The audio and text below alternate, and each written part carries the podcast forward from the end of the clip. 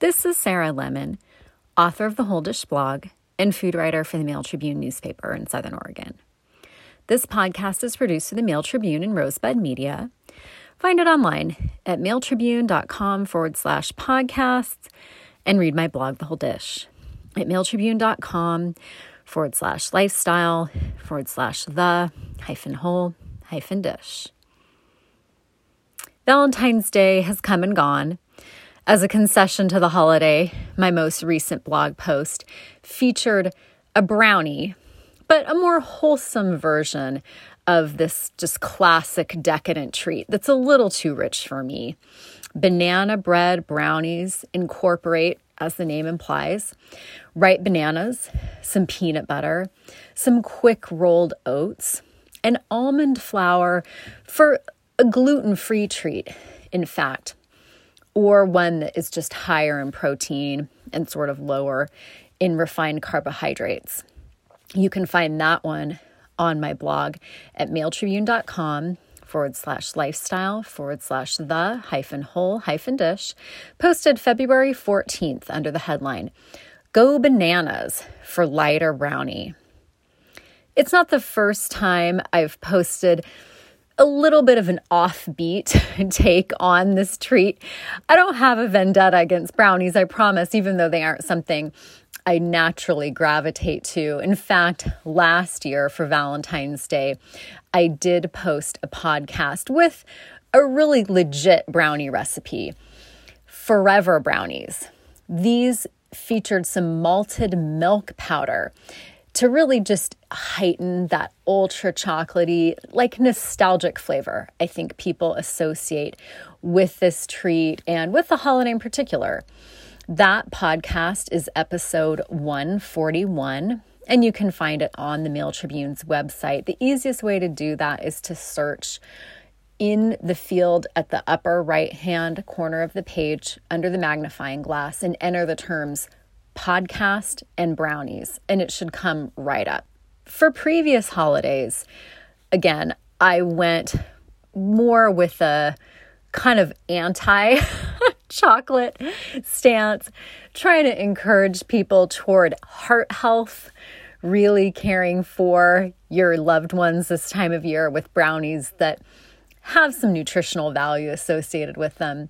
One of my favorites is for a flourless brownie and this also would be considered gluten free and is particularly suited, I think, to people who not only are on special diets, but need a nutrition boost, protein in particular, because it features black lentils. This is one I know my family would love. My partner happens to love lentils. My younger son really loves lentils as well. This was posted to my blog February 3rd, 2017. So you can find that in the blog archives at blogs.esouthernoregon.com forward slash rogue hyphen valley hyphen food.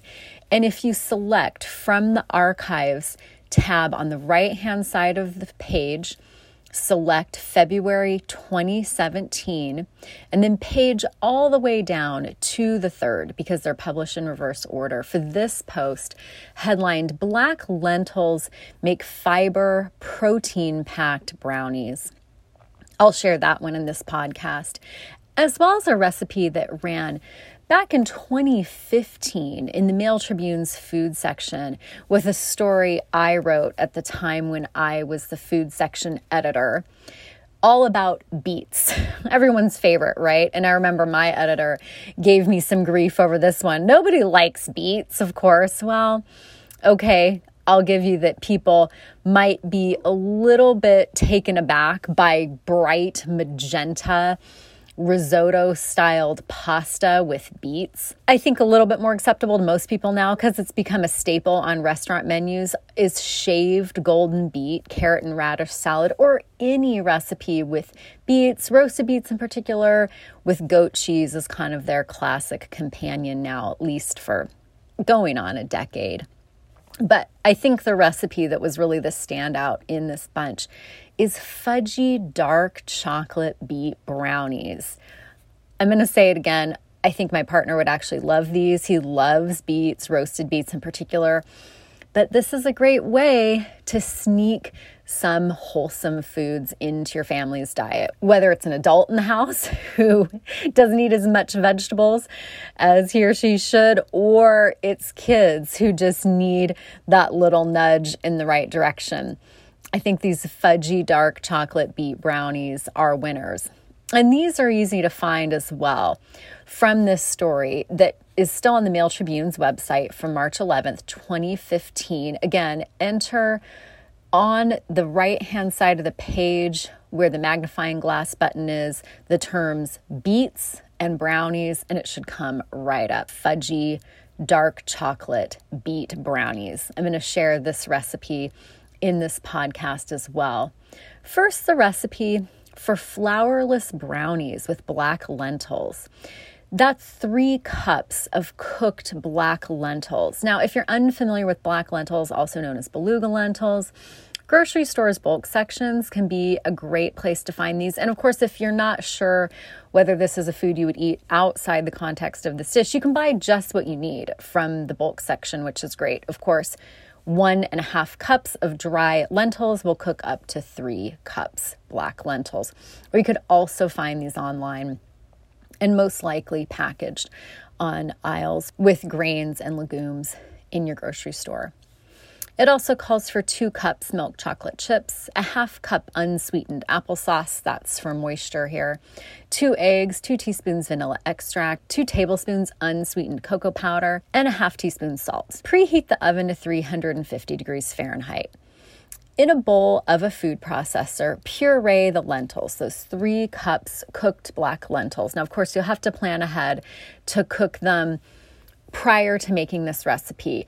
An Instant Pot is a great way to cook these really, really quickly if you have that brand or another multi cooker. But lentils, unlike beans, actually don't require pre soaking. You can cook them completely from dry in a fairly reasonable amount of time, maybe half an hour or so on the stovetop. It would steer clear of canned lentils, however, though, which are going to have a lot of added salt, which is just inherent to the canning process. That's not something you want in this recipe.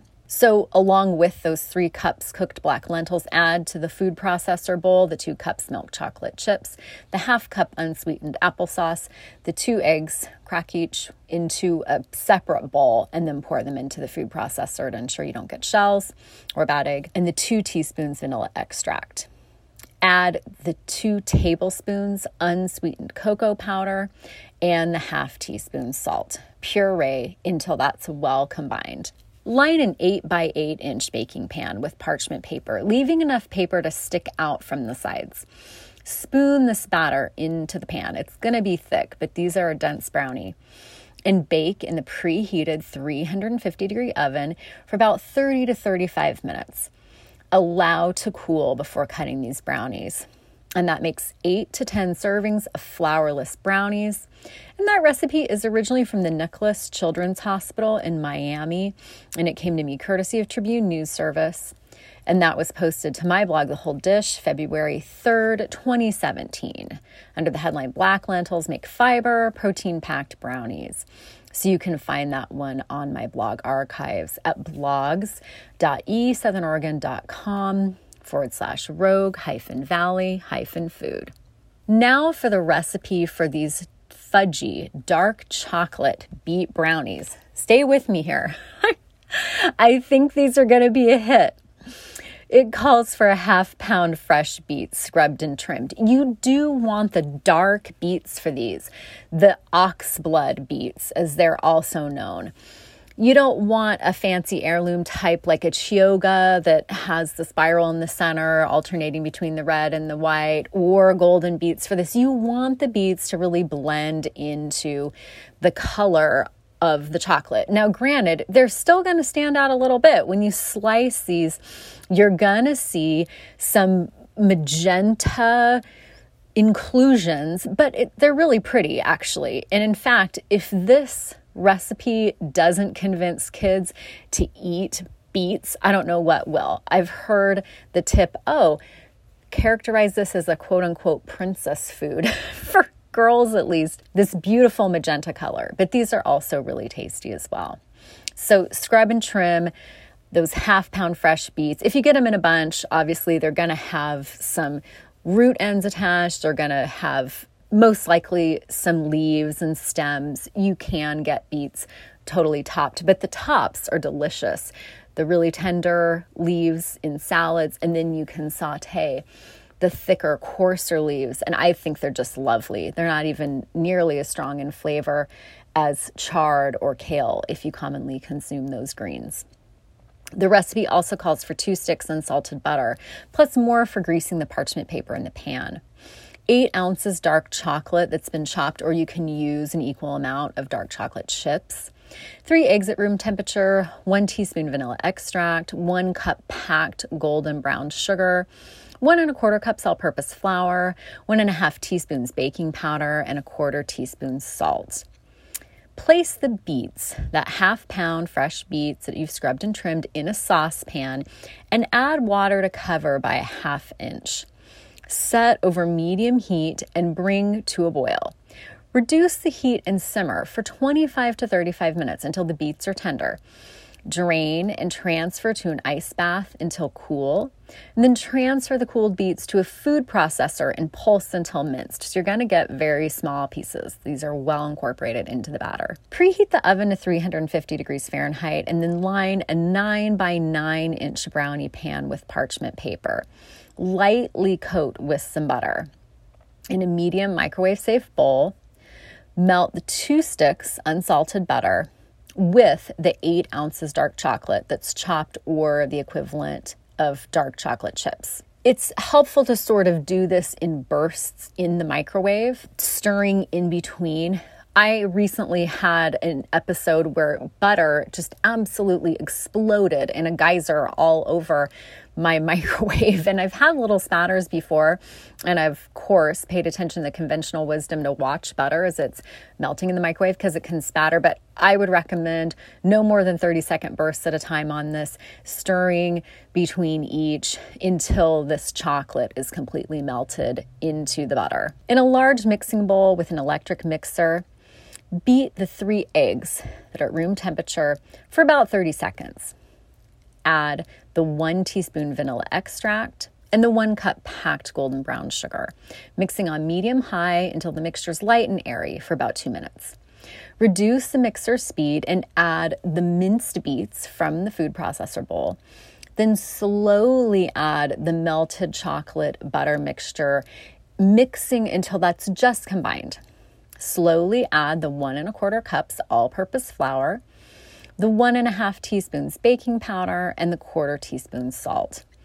Mix until combined. Pour the batter into the prepared pan and smooth the top with a spatula. Bake in the preheated 350 degree oven for 30 to 35 minutes until a knife inserted in the center comes out clean. Remove from the oven and allow the brownies to cool before cutting and serving. And that makes about 16 to 25 brownies, depending on how large you cut those. And that recipe ran with the Mail Tribune's March 11th, 2015 story under the headline Can't Beat Cold Weather Crops. That was in the Mail Tribune's food section, but it's still on the website, and you can find that by entering in the search field on the right hand side of the page the terms beets and brownies. See what comes up. Give this one a try. Your family deserves some wholesome foods, particularly the days after Valentine's Day. And these two versions of brownies, one with beets, one with high fiber, high protein lentils, are just a great place to start tweaking some favorites for a little bit more health, a little bit more interest. I'll be right there with you. You can also check out my latest blog post from February 14th under the headlines Go Bananas for Lighter Brownie. And this one, of course, has some other redeeming, wholesome ingredients. And that's at mailtribune.com forward slash lifestyle forward slash the hyphen whole hyphen dish. Thanks for listening to and reading The Whole Dish.